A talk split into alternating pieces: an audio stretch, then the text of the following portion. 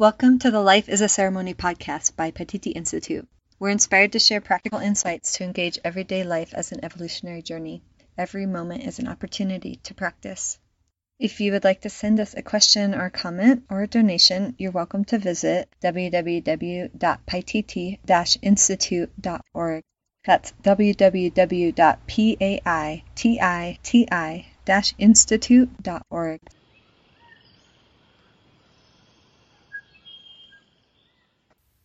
In this episode, Roman Hanis and Elton Liabella discuss the wisdom of failure and how failure is an essential key in one's life to unlocking the greatest potential within. So, my name is Roman, this is Elton. For those of you that don't know us, Hello. we are from the Paititi Institute. Today we'll talk about failure, one of my favorite subjects. So, the wisdom of failure, something that I've been reflecting on is how central it is in our life, starting from very small age when we are learning to walk to the time that we are already adults and farther than that. The wisdom of failure, so how essential it is without learning how to fail, then we can't really succeed in anything in life. The failure has a lot of wisdom to it if it's possible to get out of the emotional rut and tune in into what is happening. And so, yeah, it's in my life, it's been like that many times over and over again. How I had to really learn how to fail well and fail to the degree that I would even fail to fail eventually. Right? And, and then that, that success is kind of like the darkness doesn't exist in itself, it's just the absence of the light, and as soon as a tiny bit of light comes in, darkness just dissipates. And in my experience, also, when I can really tune in into failure, really see what it's about, then uh, I start to learn from it, and then I fail to fail. And when I fail to fail, then I succeed. So, the failure to me it has this kind of connotation. Also, I've been talking to a friend recently, and he shared with me this uh, theory about the stoned ape. It's been observed in nature how there's uh, different animals and different species. They do prefer fermented fruits. Even the fruit flies and how the human evolution uh, has been in some ways linked to the fruit flies. So it seems like uh, there's this pattern that when the fruit flies that fail to procreate that they tend to be drawn more so towards the fermented fruit and then they get drunk on them. And they try to find some kind of a alternative means to experience that divine union in their lives. And it seems like in human history as well there is this uh, pattern of really finding a way to deal with our dissatisfactions and lack of fulfillment.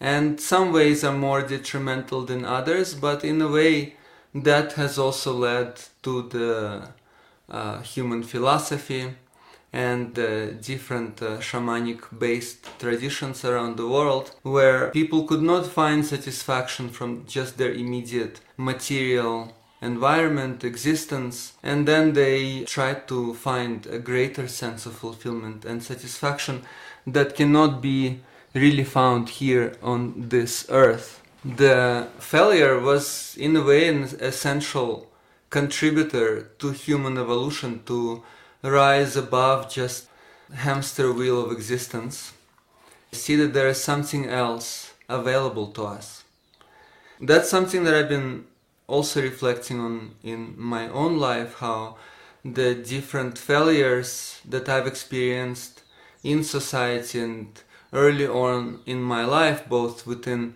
my physical body and my uh, physical health, and also the environment around me, and all of the different values that I could relate to in society that I couldn't really be fulfilled or satisfied by and then that led me on this path that I'm very grateful for.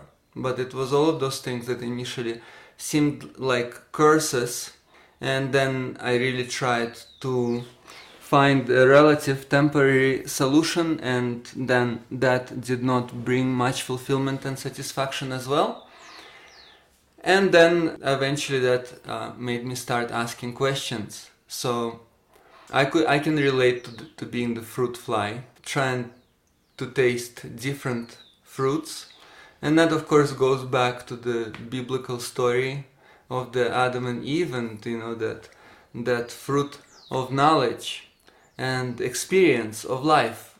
And to me, that's also something that is very essential for evolution is to actually fall from grace, to lose that initial connection, what in psychology is related to as the womb separation syndrome coming out of this very nurturing, warm, fulfilling, pleasurable state of being held and loved unconditionally and then needing to learn how to tap in into that consciously.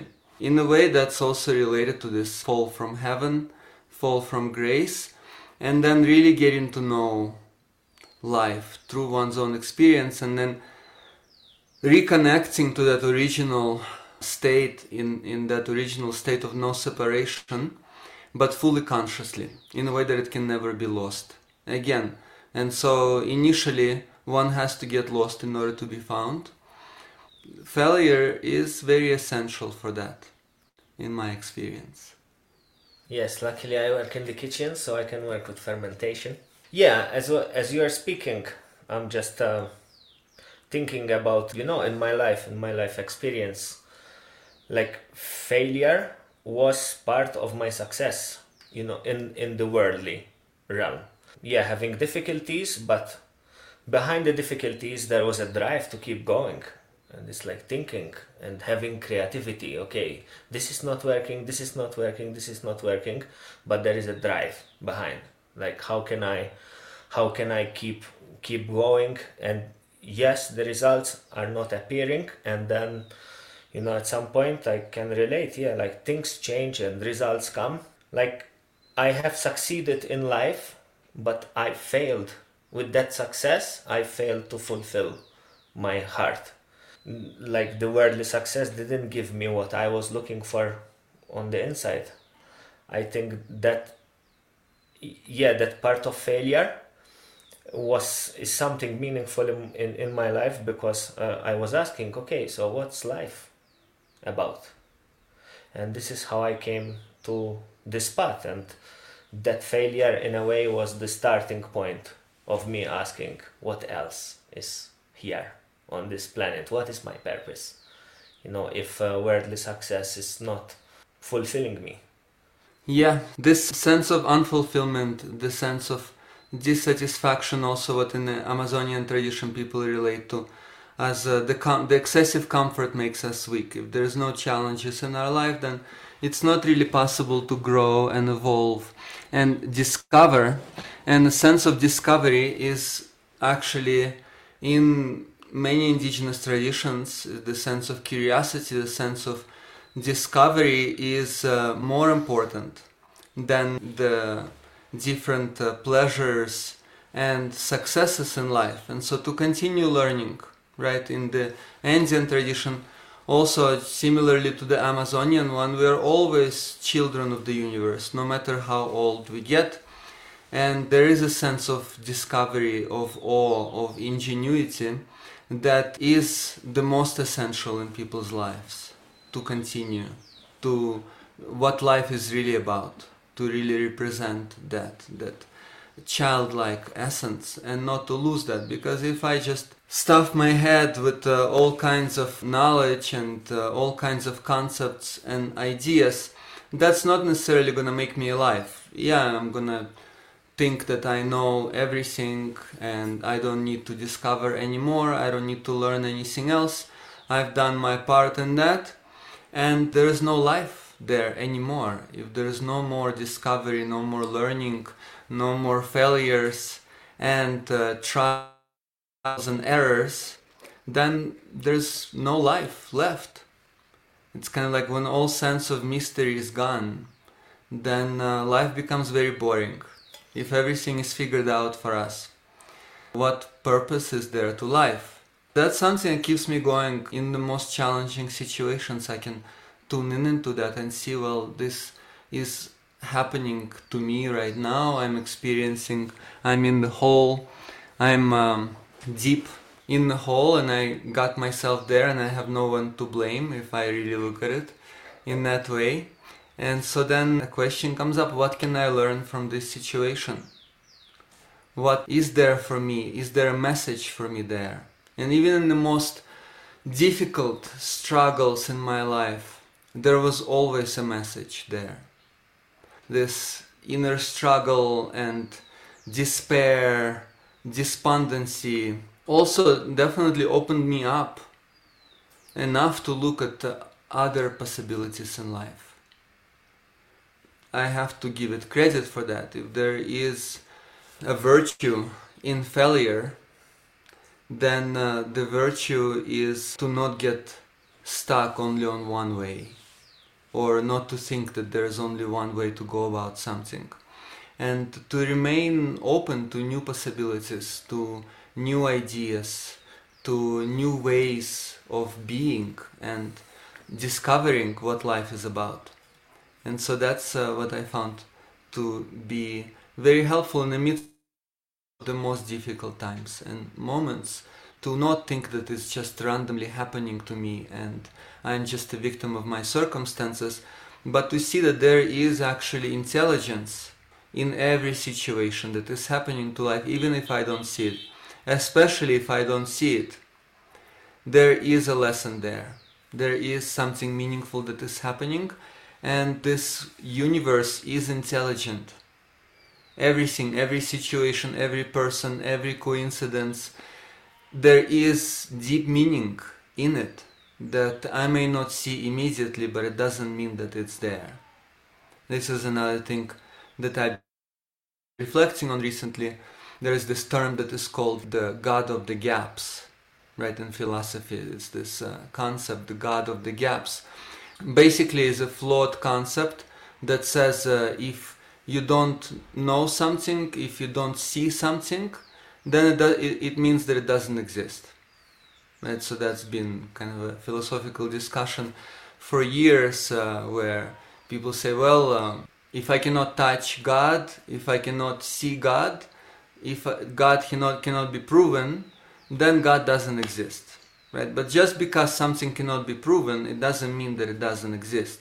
And quantum physics have been discovering that in our modern sciences.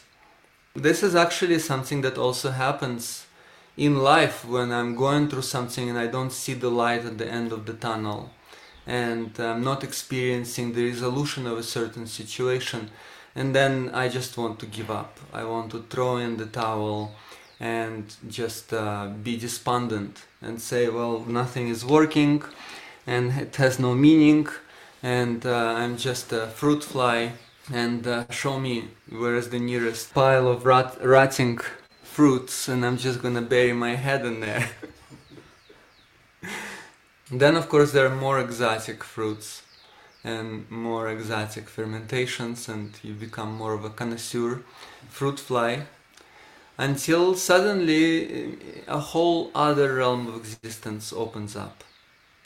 And it is also through this trial and error that it's happening, but not merely as a fruit fly. There has also there has to be some consciousness there to really look into it, to see what it's really about. Okay, I keep failing. I keep doing the same thing, expecting a different result, and I keep failing. And then my mentality is no, I just have to try harder.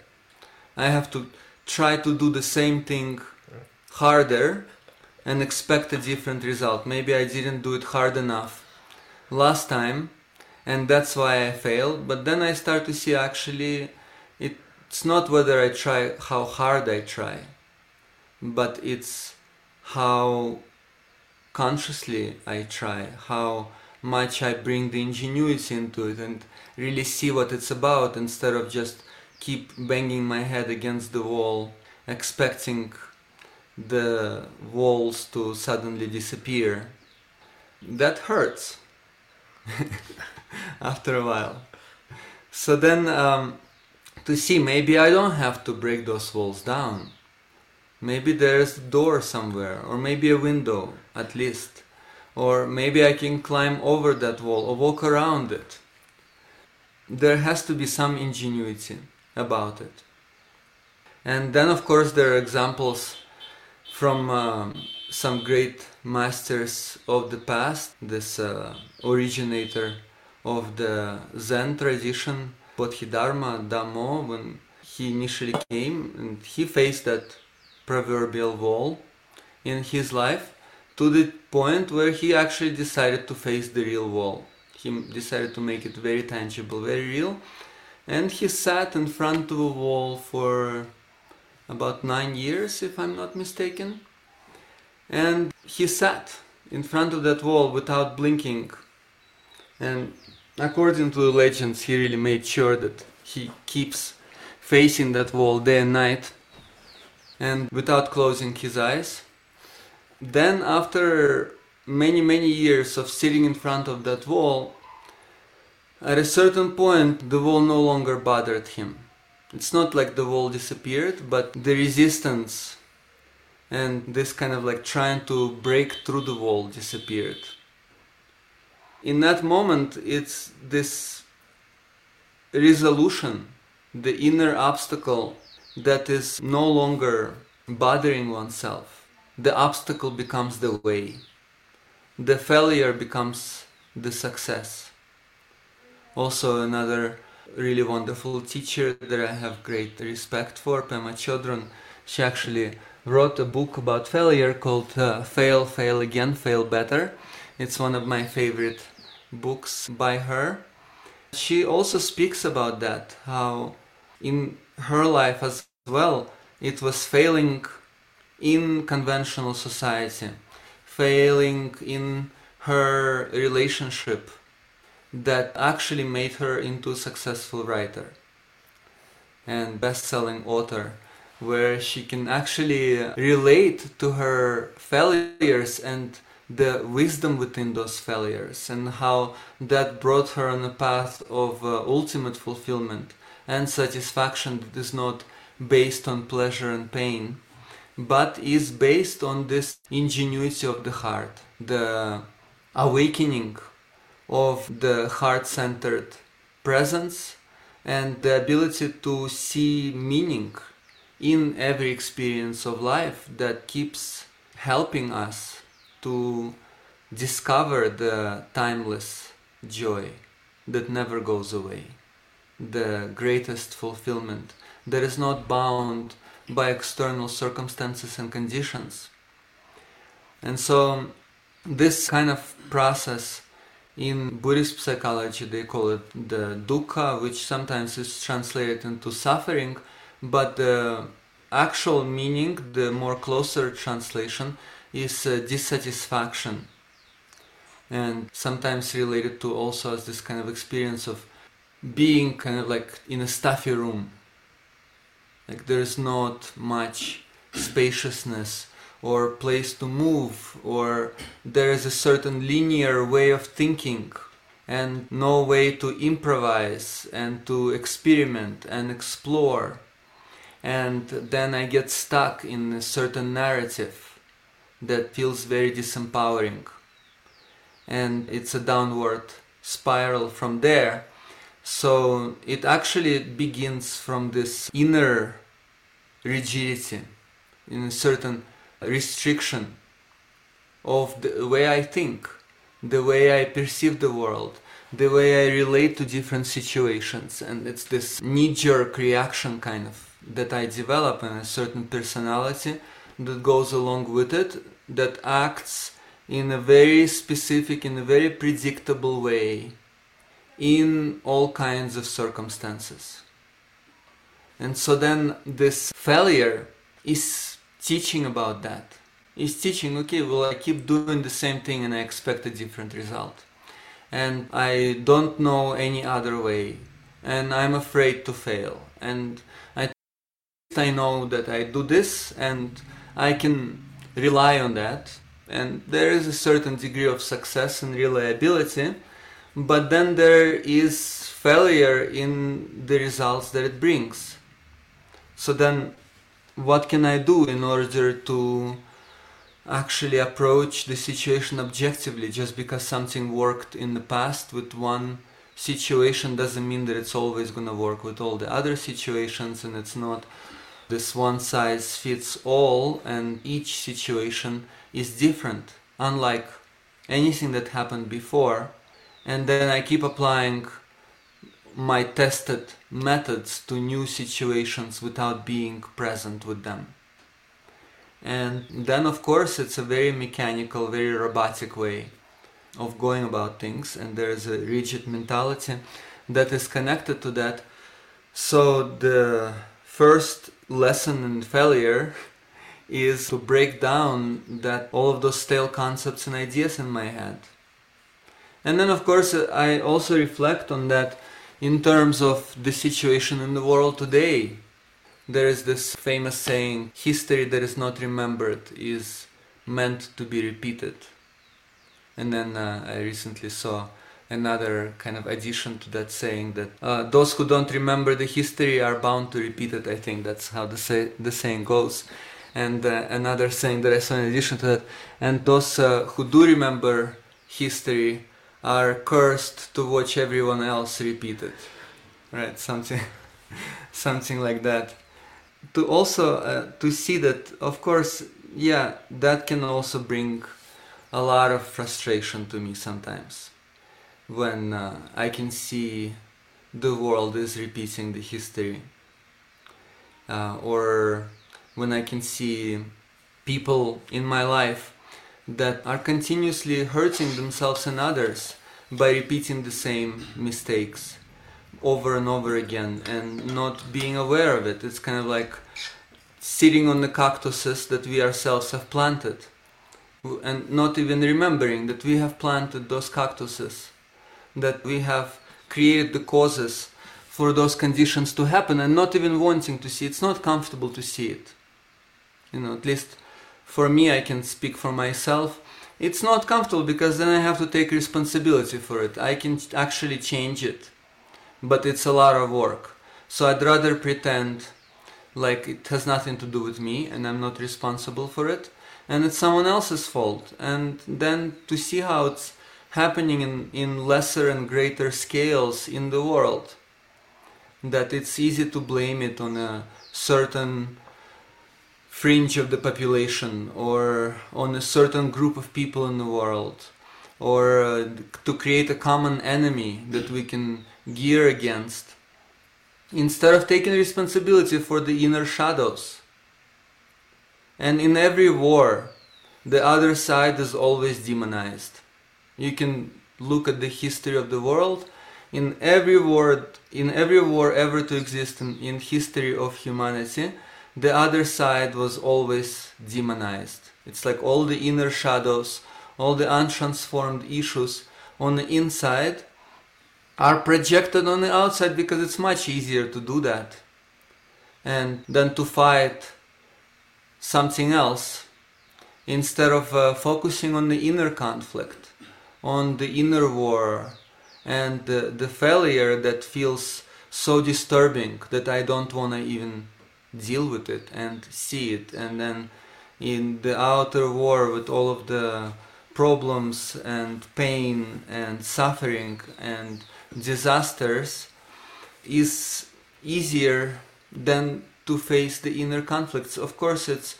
in the long run it's not easier and it brings a lot more suffering. But who cares about that? Let's just focus on the here and now.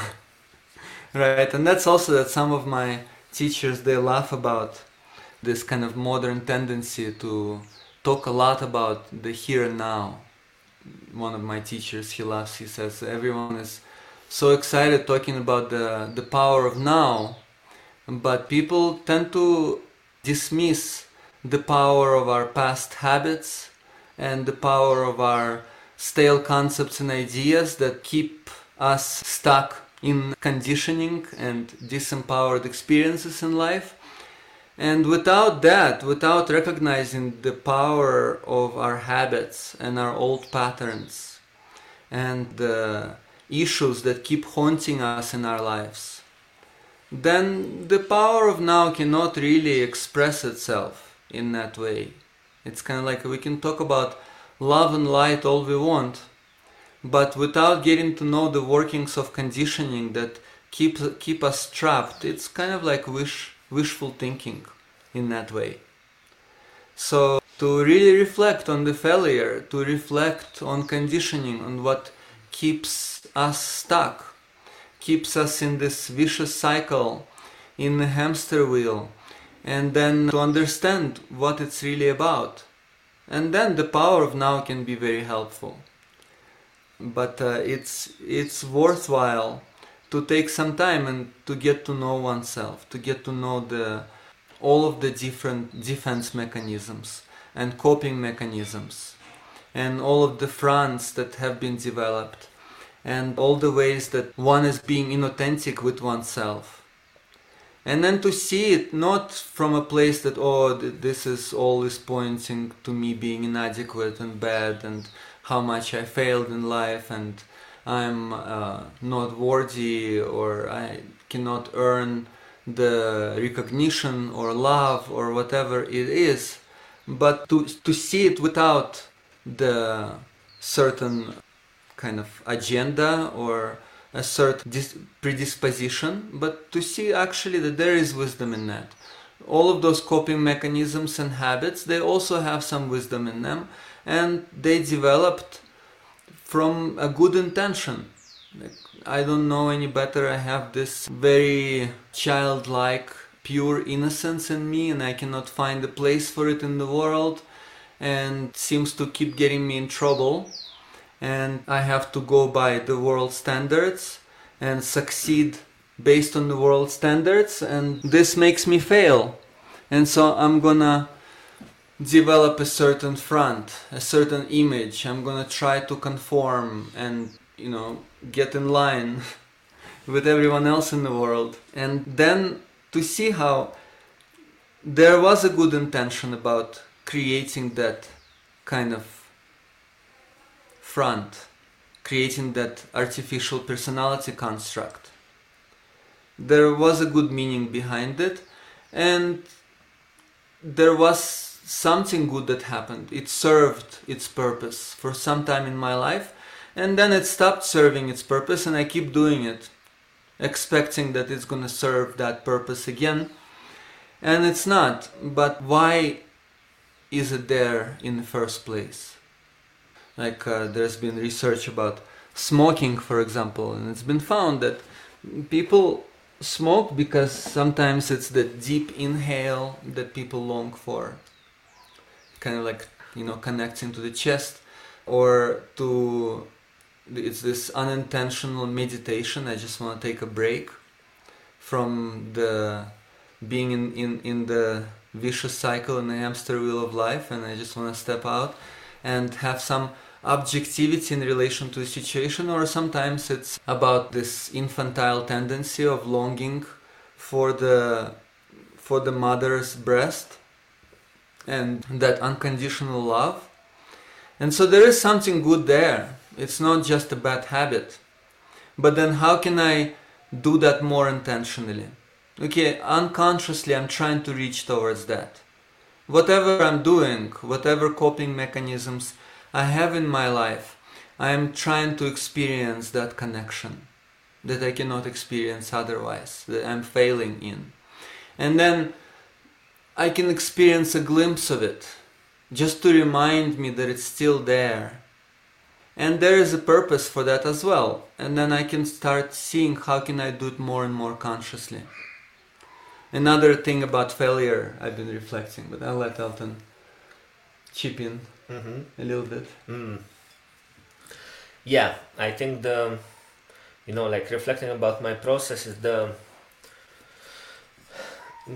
what keeps me stuck is actually being not being honest with myself and judging myself it's like not like you know seeing the bad habits you know judging them instead of learning how to like be honest and say okay you know this is what is happening. And you know it's not bad but once i start saying oh this is bad and this is where you know this is where i fail but even in that like you know yesterday i was reflecting about this like there is a place that can actually hold this you know failure which through these struggles that sometimes i experience and i see the, the blessing in, in the failure it's like yeah there is a, a, the heart has a place that can hold. It's like this this tenderness this child. I'm trying maybe to find love in you know and in cooking or in relationships and they are not lasting. And when everything else is failing it's like okay how can i open my heart and you know be like this mother that can care for this child which is you know the, the child for me is me failing, me judging myself, me getting annoyed with myself, and it's like, okay, you know, how can I bring this uh, this motherly love into this into this failure, and hold myself in there?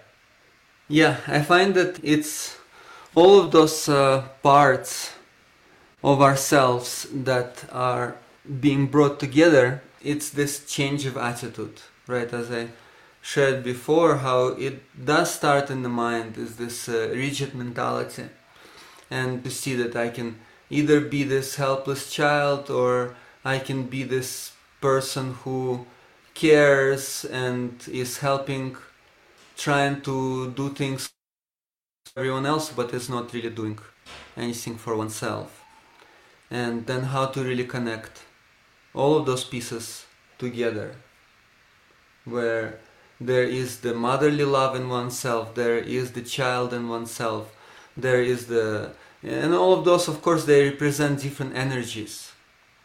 So someone brought about uh, uh, how they've been finding the five elements uh, and i think it's from the taoist tradition that we also work with to relate to the different energies emotions and experiences in our lives and so to see that we all have those parts of ourselves but often they are fragmented, they are not really connected together. And so to really connect those dots within oneself, to see how there is this light of consciousness within ourselves. And then there is this capacity of love within ourselves. But often they're not connected. There is this mind, the monkey mind, that is somewhere in the clouds, and there is this love that is buried deep under the different defense mechanisms and uh, the fear of being vulnerable with oneself and the world. And then there is this scared child because also the fear of discovery, the fear to fail and not to have that love and not to have the insight what it's really about. And if there's one thing that I can trust in this life, if there's one thing that I can trust, it's that there's always something to learn in every situation. That's one thing that I can trust for sure, that there are always lessons coming through, and just knowing one thing that I can trust. I, not much, but if the one thing that I can trust, that all already makes my heart blossom. Just that, knowing that it's not random, that there is this deep meaning, that there is this deep lessons and wisdom of life that are coming through every situation, every experience. And I can trust that. And just knowing that allows my heart to be open. That's a big part of it, is to see that I, I cannot really, I cannot ever understand the mystery of life but I can understand enough to trust in it. Just a little bit, just 5% of it. If I can under, understand it enough to trust in the mystery of the heart, then that's already makes this life worth living.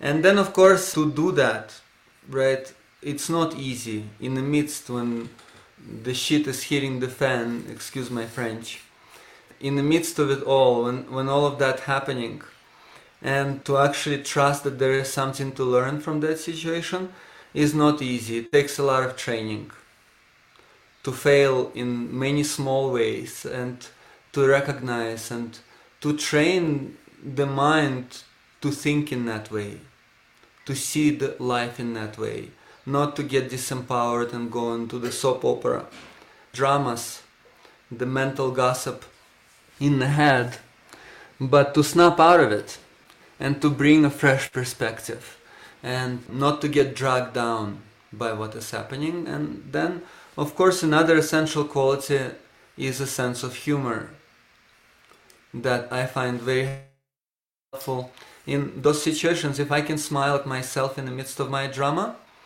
then things are not so bad. And uh, it takes training also, right? It's like uh, another, forgot who is it by, but another favorite quote of mine is uh, that a sense of humor is not the ability to, ta- to tell a joke, but it's the ability to take a joke. Right? And life is always playing jokes. Then to be able to reflect and uh, to see the jokes that are being played, and it's not that the joke is basically there to make me feel more miserable or disempowered, but it, it's, it's there. The universe is constantly laughing at me, and I all, often find that to be this cosmic giggle. It's like this truth is too simple for my complicated mind to understand it, and it's just about being, and how my complicated mind tends to overthink and overcomplicate things, and then I'm not able to experience the joy of being, the joy of just being here and now, right? is this story of my life that keeps recycling this kind of caricature of who I am and uh, keeps making me believe in that caricature but then seeing that I'm not this garbage can with my name written in on it and my life story accumulated inside, telling me who I am and who I'm not, and what I'm capable of, and what I'm not capable of. And we see that it's this recycled kind of gossip, that just this drama keeps happening, and I tend to fall for it sometimes and think that that's who I am. And actually, that's just this broken record that it's time to let go of and discover the the symphony of the spheres, the symphony of the universe, and that relates to the uh, five elements that I started mentioning.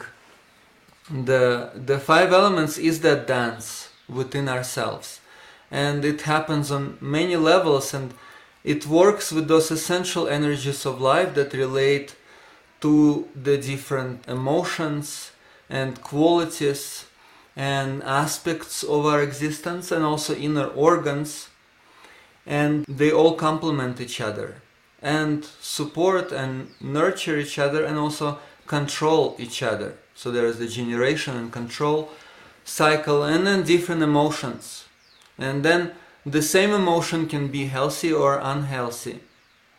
So let's say the fear the water element and the fear can bring that receptivity right? It's like this fear that makes me get out of the falling boulder from a mountain. It's the rain season right now. We recently drove to our reserve in the rainy season it's a very small road that lots of bends and curves and it goes through the uh, altitudes of 4600 meters and there can be a big truck behind every corner and landslides right now and boulders falling and uh, and yeah there is this fear that is healthy that makes me alert that I don't fall asleep behind the wheel. And at the same time if that fear is out of control then it becomes unhealthy then uh, that fear leads to all kinds of uh, negative habits and coping mechanisms and becomes very draining. I keep reaching for the comfort zone, I keep trying to hide in some kind of experience or a state of being. It's like that fruit fly, right? Again. And then I don't really I'm not really alive. I'm not present. I'm hiding in all kinds of habits and routines and these stories in my life that uh, keeps me asleep that keep me kind of in these self-destructive patterns and at the same time within that water element there is the seed of life right it's like all of those different inhibitions and fears of failure. And then all of those inhibitions and fears they start to be awakening. It's kind of like i have to become you know like sick and tired of being sick and tired for the seed of life to sprout again. Everything else uh, is fallen right? It's like the winter time. It relates to that water element as well where the tree loses all of its leaves where everything is barren and only the seed remains buried in the frozen ground. And then to reflect on that seed okay well what happens if i lose everything in my life? What's the worst case scenario? I like to you know to go there once in a while and reflect on that. Okay like you know if i'm like i have this fear and fear has big eyes and it's the fear of the unknown. It's the failure the fear of failure is also the fear of the unknown. I don't know what will happen and it doesn't seem safe and and I'd rather you know kind of invest in this false sense of security and certainty certainty on the inside security on the outside. But it's false because everything is changing and then why invest myself in creating this grandeur illusion if I can actually invest myself in developing a loving relationship with uncertainty and impermanence and change. And the waters are very much about that, right? Because the water is is not stable. uh, it's changing, and the water can have so many different shapes of it. And so, in the winter time, the water solidifies. And there is time to reflect on the essence. Well okay worst case scenario in my life right now. So then what is the essence? What is the meaning that can never be lost? Everything else can go everything is changing except the spaciousness of the heart that can allow that change to happen that doesn't resist the change and that is the only thing that is unchanging. And so it helps me to reflect on that. Well, yeah, I'm afraid of the unknown. I'm afraid of uh, losing something in my life. So then, if I'm afraid of it, let's meditate on what happens when I lose it. And I go there and I meditate on it and reflect and see what is the wisdom there, what is the meaning. And then it doesn't mean that I have to lose everything, but if I'm not afraid to lose everything, I can enjoy everything fully. And I find that to be very helpful. To, to really go into those places that scare me. That's another book by Pema Chodron that I really like, The Places That Scare Me. To really go and and see what is the wisdom there and what is the meaning and it's within those places that I find my greatest treasure. And it's the treasure of being human. It's this uh, perfection of being imperfect right? And so then that allows me to keep failing wholeheartedly to actually learn how to fail gracefully. And the more that I can fail gracefully, the more I can actually fail to fail. And then, yes, success is imminent. I invited friends with that, with that quote. I do find that it's not, it doesn't even have to be called success because success also has a negative connotation for some people but it's just this kind of like uh, to fail so good that uh, I fail to fail. That's quite fulfilling.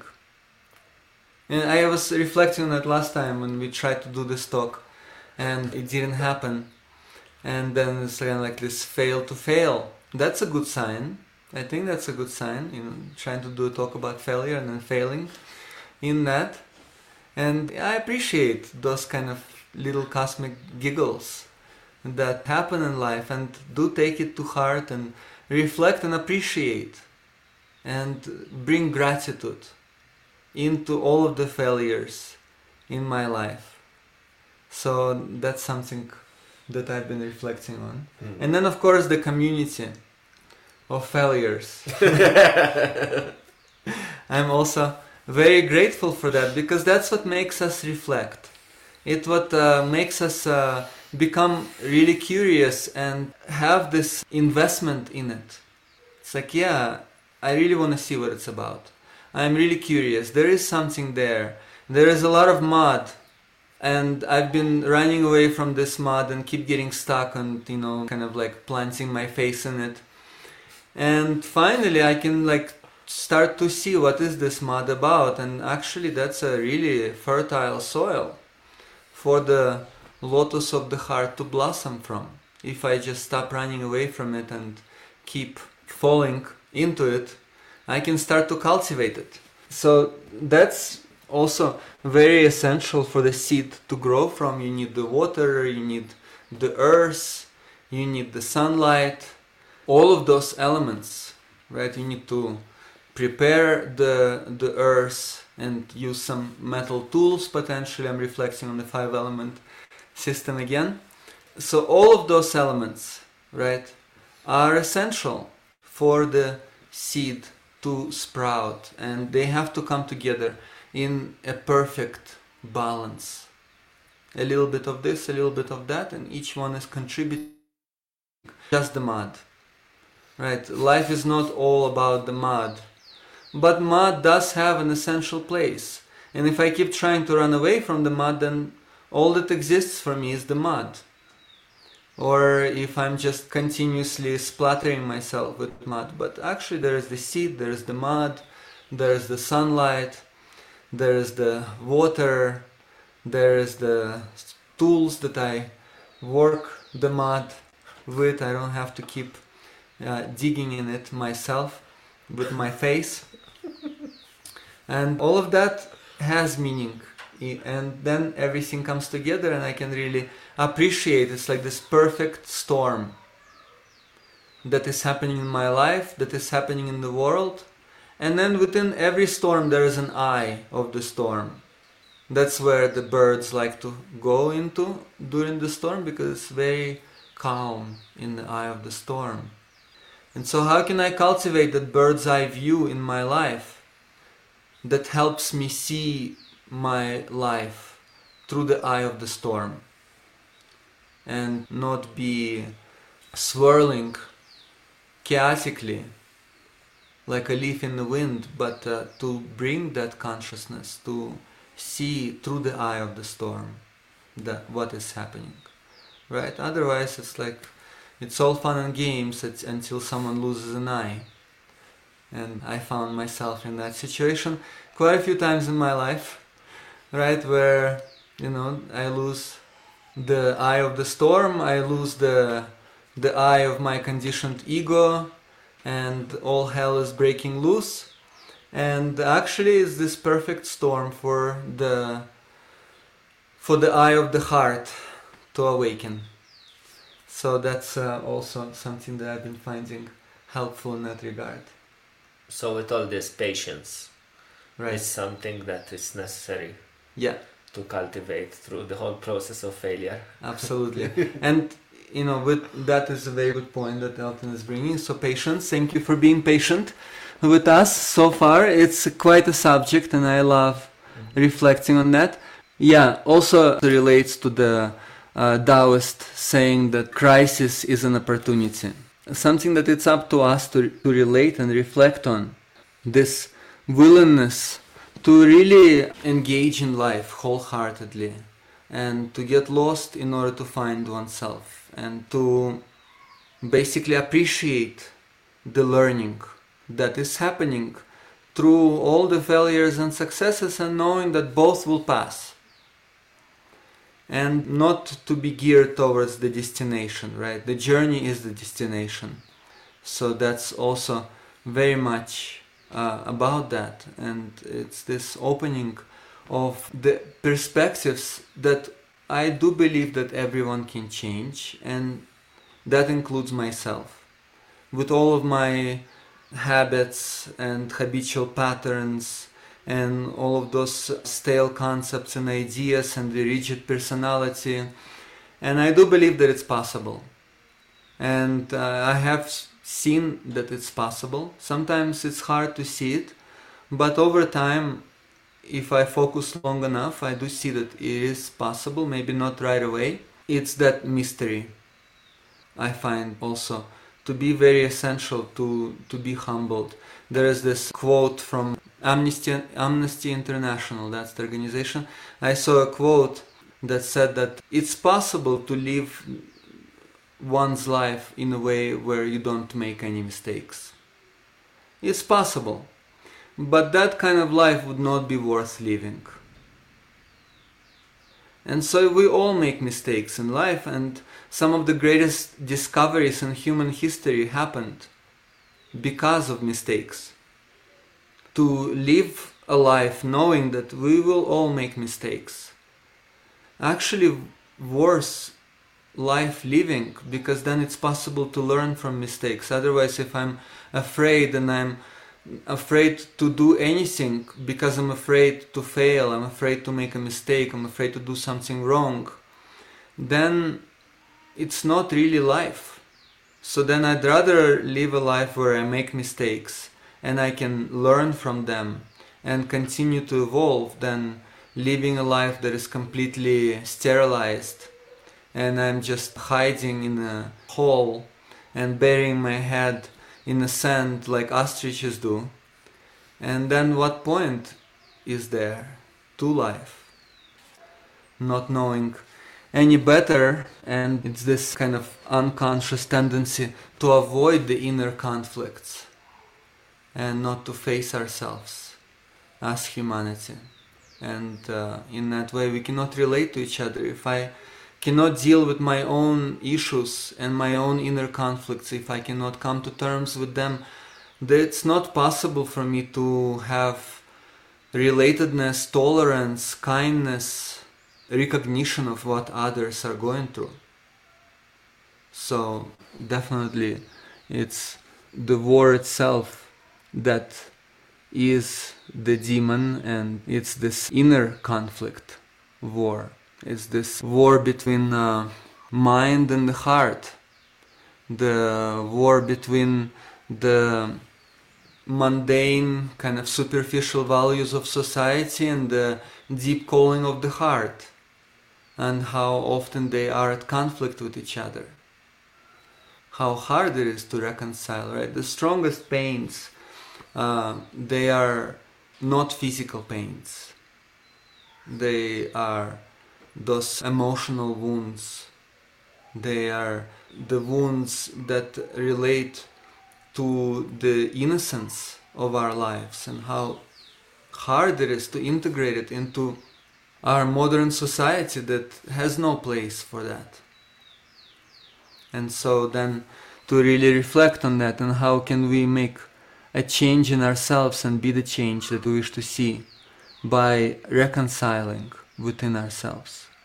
So another saying that is very similar do my lies not tell you as much as my truths can easily be adjusted to do not my failures tell you as much about me as my successes so that's also a really good reflection i find there was actually reading how in uh, world war ii they were trying to study the airplanes that were that have survived the attacks the aerial attacks and they would see where the bullets hit and then they would reinforce those places but then uh, it did not help right?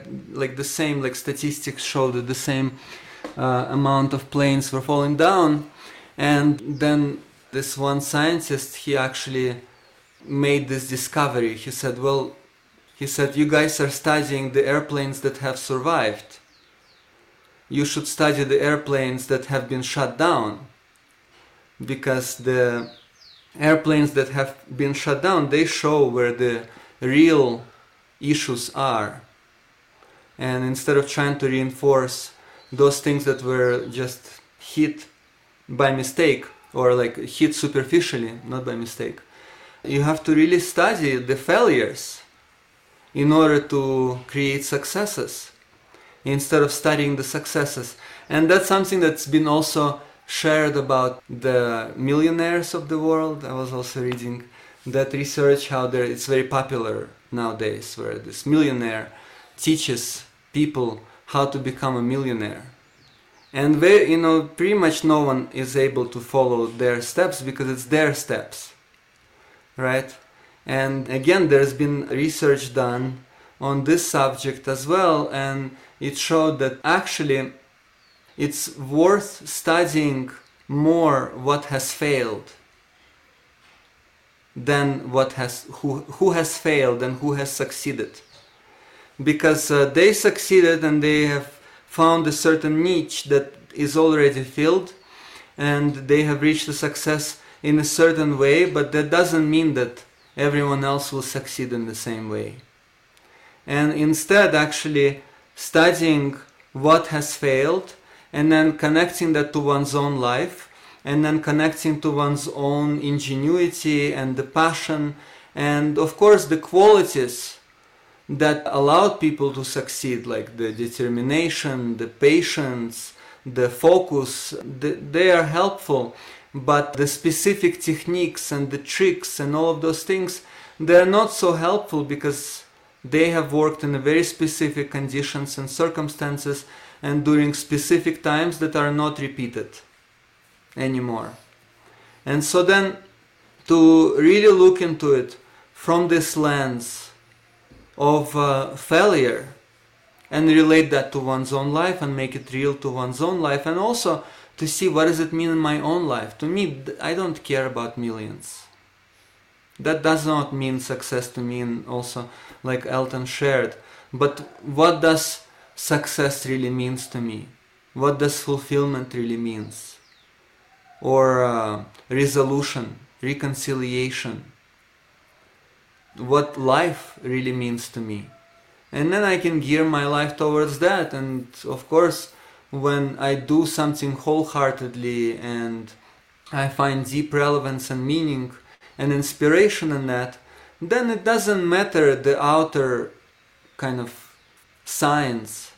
Uh, I made something of myself and I have this trophy to show. I, I don't care about the trophies or the outer signs, but uh, how can I keep the spark alive? How can I keep doing what I love to be doing? Because then it's no longer work for me. I'm not doing something that is just going through the motions of it and doing it mechanically, but I find deep joy just in the journey, in the doing of that. And that to me is fulfilling. Otherwise, even if I would have a lot of trophies and a lot of outer signs of my success, but I'm not really fulfilled inside and I don't like what I'm doing and I'm miserable, then that's not really success. For me, at least. So that's definitely something that uh, I appreciate is to see that I don't need external confirmation, but it's really coming from the spark inside. If you can't laugh at yourself, you're missing out on the best of life's jokes. Haha. yeah, no, I really like that. Those are the best jokes. So, yeah, the trickster, of course all ancient cultures, I believe, there is that trickster archetype that is so essential to life. And the trickster, the Heyoka in the northern Native American tradition, Chiachaki in the Irish tradition, the leprechaun. So they, they are very essential aspects of our inner experience. And the trickster has a lot of wisdom. To teach us, and the trickster is also testing to see whether there is readiness to go to the next evolutionary phase or we need to go back and actually really take some lessons deeper to heart. And so the the world is a trickster in a way. It is the this trickery of the great spirit that also has brought me on this path and it's this a lot of effort to face oneself. It's not easy it's hard and there is a tendency to avoid facing oneself until there is no other way right? It's the wisdom of no escape that the ancient traditions work with where there is no other way there, there is no way out but through and when I really check, I really tried to avoid facing myself and I tried to find escape and uh, hide in all kinds of ways. And then at a certain point, I could no longer do it because I could no longer lie to myself. I really tried and I failed. And that was essential to really step on this path to face myself and not to pretend and put up a show definitely it's not for everyone or even on a spiritual path. A lot of people would like to go and work with someone who puts up a really good show who pretends to be perfect in every way and does a really great job in that until some kind of a scandal ensues of course which often does when people try to pretend to be perfect. And there's like a lot of scandals happening in spiritual communities nowadays. Um, but i've never tried to pretend Maybe that's why there weren't there there were never any big scandals in our organization. But I never tried to pretend to be perfect. And some people don't like that. They don't like to go to someone who gives guidance about spiritual path but uh, is not this kind of like perfect thing on a pedestal.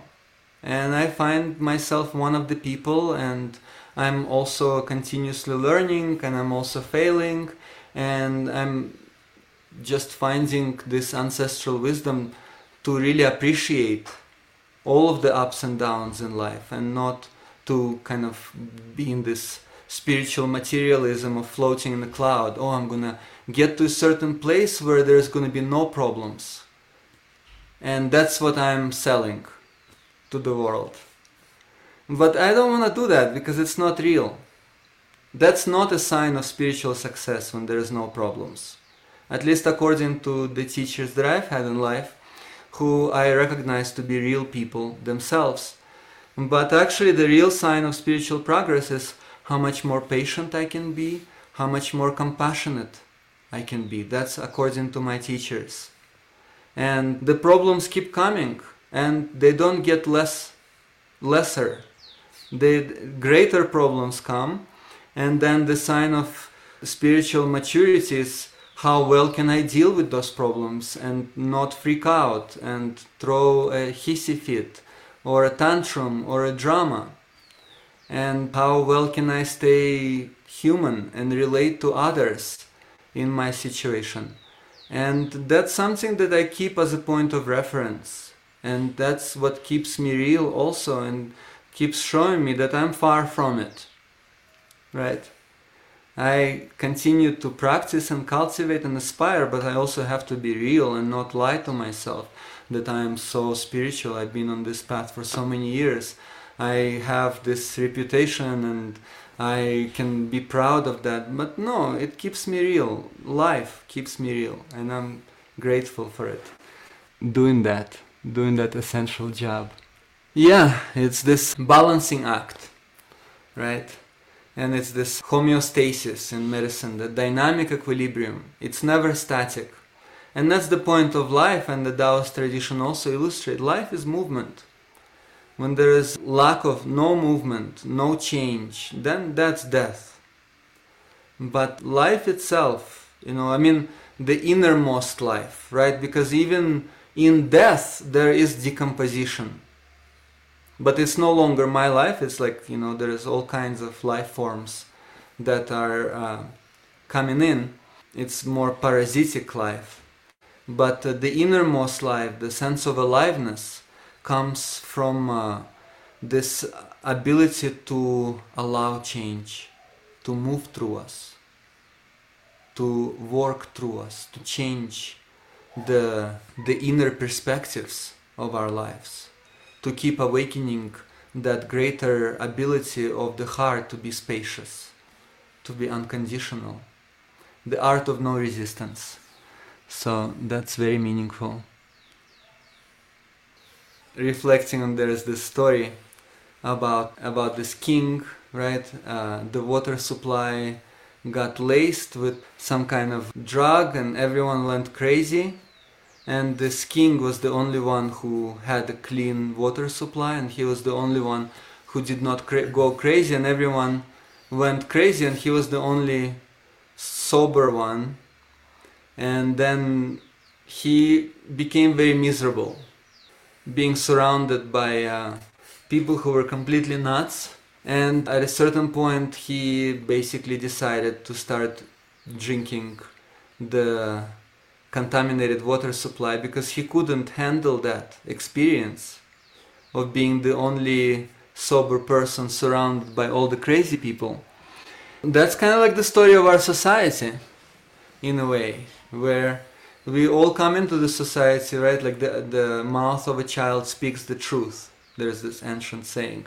We all come into society with, the, with this innate truth, and, and then the world around us makes us doubt our inner truth and pretend and get lost in this nightmare of uh, society that we live in today with all of the natural disasters and contamination of environment and wars and uh, inequality and all of the problems that are happening and then um, needing to become com- comfortably numb in this reality because there's so much happening in the world that it's quite distressing to say it lightly. And then everyone are hiding in their little worlds and are not really wanting to to really see and relate and experience what other people are experiencing. And so in this ancient living wisdom traditions the lineages that we work with the point is to actually start to trust that innate truth that inner child to heal that wounded innocence in oneself and to honor one's own truth as a state of being right? The truth is is a state of being. It's not a philosophical concept. And it's just this being open being vulnerable being at ease being present in the heart. It's being it's not we're, we're human beings we're not human doings. And so then to learn how to trust and to abide in that truth and not to go by the common narrative in the world and to learn how to think freely for oneself instead of just buying what different sides of the same you know Ouroboros snake say about things right? It's like this duality. No it's this he's they're the enemy they're the enemy. But that's a very dualistic perspective. So there has to be this transcendent third in jungian terms uh, something that connects the the conflicting opposites together that allows them to become complementary opposites that's something that is bound by our inner truth it's neither this nor that and there is this greater, more objective perspective into life. And then, of course, within within our lineages, then the point is uh, to really connect with with people who have actually connected to themselves, and it's not doing it in the same way as they did, right? That's also a very essential part. You can never find yourself by following in someone else's footsteps.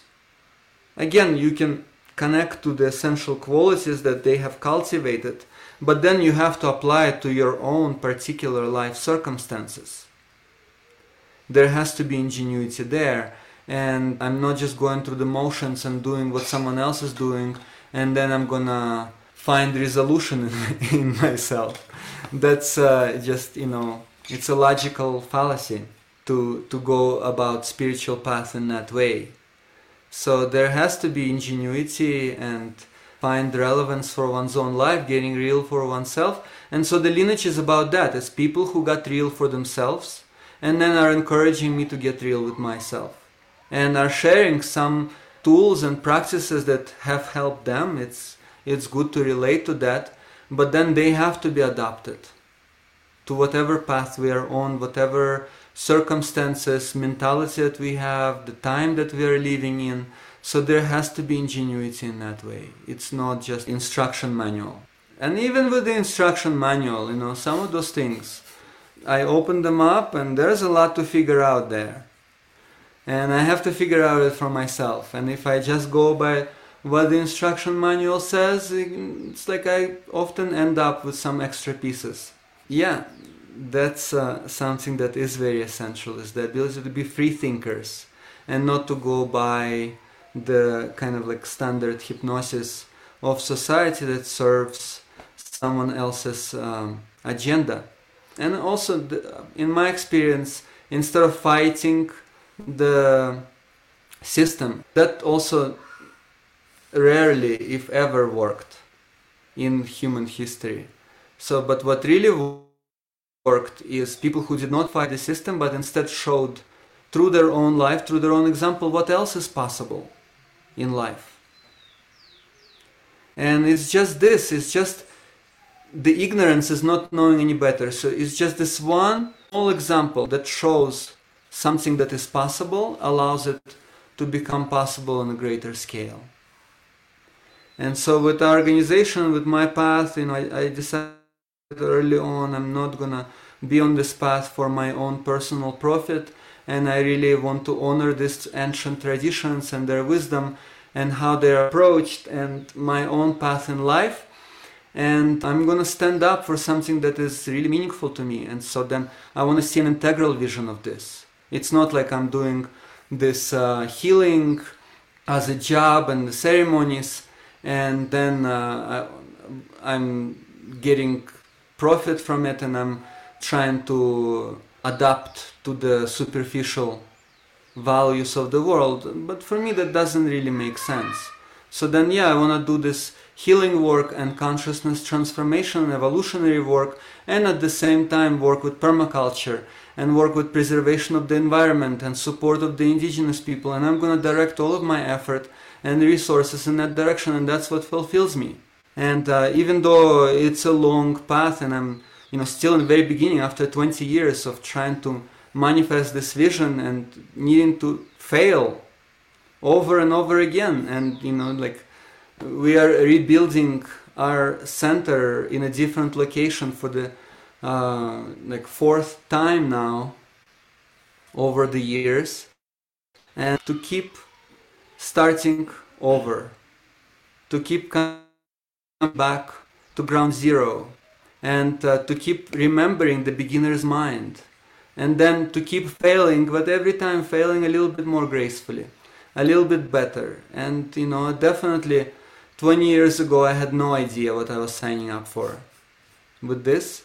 And it was also the trickery of the spirit that actually if i knew i probably wouldn't have done it at that time. Now i'm happy that i was stupid enough to do it. Um, but uh, back then, I probably wouldn't have done it. And uh, it's that trickery of the spirit. And uh, there's been so much insight, evolution, and actually, you know, deconstructing so many grandeur, just illusions of ignorance in me and it continues to happen on more and more subtle levels and i'm very grateful for that for all of the failures. So yeah definitely it's not just the ayahuasca or some kind of a potion that will solve all of the problems but that's you know consciousness is the main healing agent. That's what i've learned in the ayahuasca tradition from my ayahuasca elders Consciousness is the main healing agent. Everything can support consciousness, but nothing can substitute it. So it's possible to drink you know gallons of ayahuasca but without being conscious and present and learning the lessons and applying it to one's life it's not gonna do anything and it might actually make things worse and i've seen that happen so uh, so definitely consciousness is the main healing agent so we can keep going deeper. You guys can reflect. We really appreciate the reflections. And then send us your comments questions uh, um, also suggestions for our next talk. And we like to collaborate and reflect on things together and find deeper meaning. And in that way we also become the community that uh, keep giving the the truth serum to each other and uh, keep each other from falling asleep and going crazy with the rest of the world many blessings everyone much love to all of you and uh, all the people in your life take care of yourself and each other and see you soon Thank you for joining us. If you have found value in what we have shared, we welcome donations in order to continue this service. To make a donation or to ask a question, visit our website at www.paititi-institute.org. That's www.paititi-institute.org. May all beings be happy and free.